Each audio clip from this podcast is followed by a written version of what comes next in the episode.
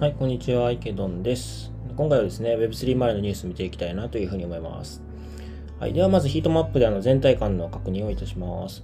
そうですね。大体緑の通貨が多いですかね。前日比プラスのものが多いです。BTC プラス1.39%、イーサリアムプラス3.11%、ソラーナ、えー、プラス4.84%、BNB プラス1.34%というとこですかね。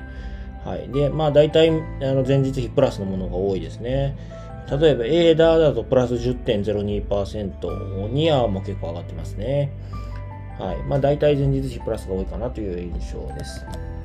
はい。では、ニュースの方を見ていきたいなと思います。えー、LINE、えー、NFT マーケットプレイス4月13日から提供へということですね。えー、皆さん毎日使っておられると思う、えー、メッセージアプリの LINE ですね。こちらが NFT マーケットプレイスを4月13日にローンチしますということですね。はい。で、えっ、ー、と、LINE はですね、あの、2018年頃からブロックチェーンの研究とかに取り組んできていて、えっ、ー、と、まあ、今回マーケットプレイスをローンチしますけど、それ以外にウォレットのアプリもありますね。LINE BITMAX Wallet というウォレットがあります。はい。で、まあ、友人と NFT を交換したりできるというですね。LINE に登録した友人と、まあ、あの、NFT を交換したりとか、あとはま LINE のプロフィールへ NFT 設定したりとか、LINE スタンプで NFT を使ったりとか、そういうことができるみたいですね。はい。で、えー、販売される NFT のまあコンテンツなんですけれども、今のところまあ決まっているものがまあいろいろありまして、まあ、気になるところで言うと、例えば、うん、そうですね、スクエアエニックスとか結構気になりますかね。あとは B リーグですかね。バスケットボールですね、多分。まあ、こういったものはコンテンツとして用意される予定ということのようですね。はい。で、同時にですね、あの、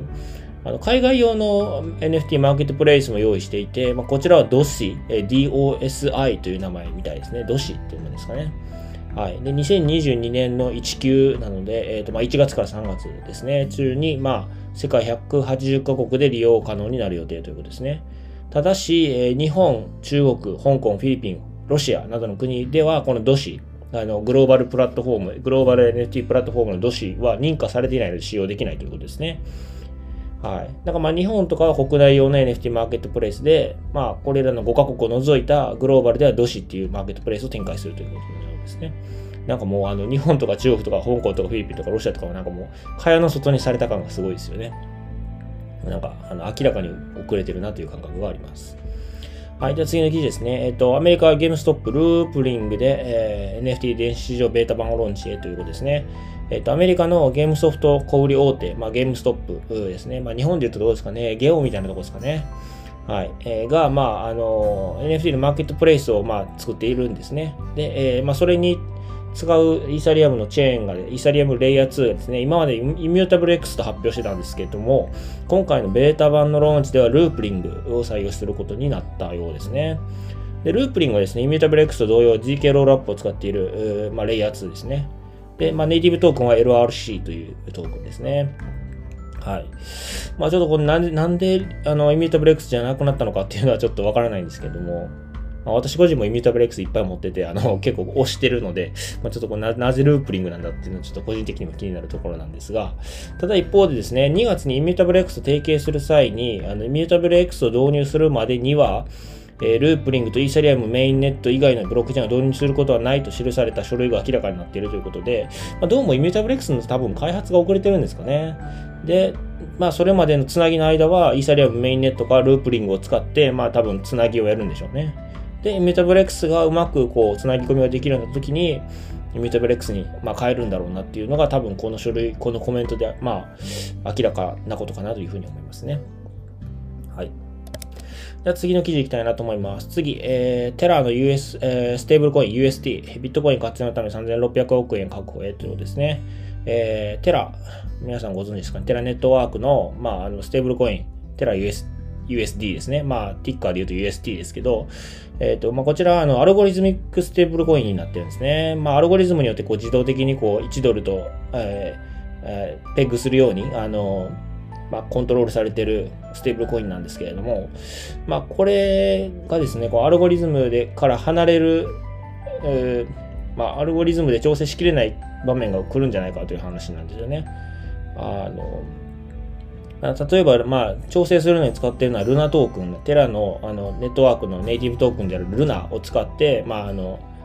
UST の価値をまコントロールしてるわけなんですけど、このルナトークンの価値が大幅に下がってしまうと、ユーザーがまあ、スワップをしたがらなくなるため、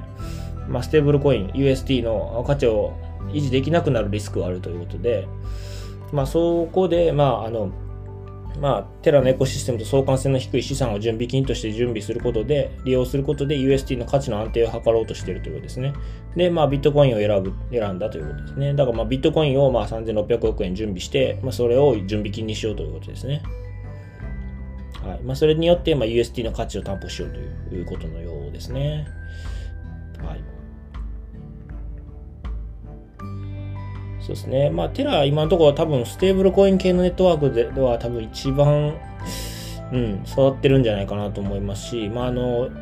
テラ USD 預けて、アンカープロトコルでテラ USD を預ける、あ、テラ USD 預けると確か19%ぐらいの利率がついたはずなので、まあ、それも結構すごいなと思ってますし、まあ、今後も多分大きく成長していく、まあ、プロトコル、まあ、ネットワークなのかなというふうに思うので、まあ、準備金なりで、まあ、あの安全性を確保するっていうのは大事かなというふうには思いますね。はい。では次の記事ですね。えっ、ー、と、アカラが、えー、250億円、250億円、日本円にするともうちょっとですか、280億円ぐらいですかね、えー、ぐらいの、まあ、ファンドを用意しましたということですね。で、えー、目的は、まあ、AUSD、ステーブルコインの、まあ、普及に向けてということですね。えっと、アカラーは、えっと、ポルカドットのパラチェーンのプロジェクトですね。で、もこちらが280億円ほどの、まあ、ファンドを立ち上げましたということですね。で、えっ、と、アカラっていうのはですね、あの、AUSD、アカラ USD っていうステーブルコインを、まあ、普及させる、まあ、目的で、ま、まあ、なんていうんですかね、作られている、まあ、あのパラチェーンなんですよね。はい。だからまあ、この AUSD を、こう、アカラのネットワーク上のいろんな DAPS で使ってもらおうとしているということですね。で、まあ、それを加速させる狙いで今回のファンドが蘇生されてますということですね。はい。で、まあ、アラメダリサーチとか、まあ、デジタルカレンシーグループとか、まあ、クラーケベンチャーズとか、パンテラキャピタルとか、まあ、結構著名なあの投資家人が入って、まあ、あの、えー、ここ、このエコシステムを成長させようとしているということですね。で、まあ、例えば DeFi とか DAO とか、まあ、そういう、まあ、アーリーステージの、まあ、ポルカドットのプロジェクトに対して、まあ、で、かつその AUSD を使おうとしているプロジェクトに対して、まあ、助成金というか、まあ、ファンドからお金を入れていくという形ですね。はい、そこを狙っているようです。はい。じゃあ次行きたいなと思います。えっ、ー、と、ポリチェーンの前のパートナーの方が、まあ、120、150億円弱の、まあ、クリプトファンドを創生しましたという話ですね。名前が DAO5 というようですね。はい。で、まあ、アーリーステージの、まあ、えー、クリプトのプロジェクトに投資をしていきますということですね。DeFi、NFT、DAO、レイヤー1ブロックチェーンなどなどに投資していきますということですね。で、まあ、結構投資家陣も、あ、ごめんなさい。えっ、ー、と、パートナー陣も結構強烈ですね。まあ、テラフォテラフォームの CEO、ド・クォンさんとか、アバランチのファウンダーの方が入ってたりとか、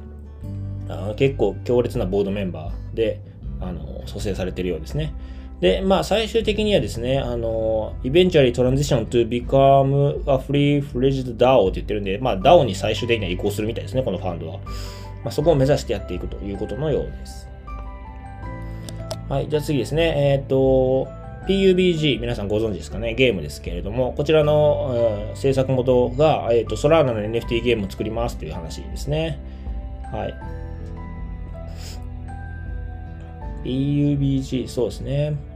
まあ、私自身はやらないんですけれども、えーと、ゲームメーカー、名前がクラフトンですかね。Will develop games on the Solana blockchain ということで、まあ、ソラーナチェーン上で作りますということですね。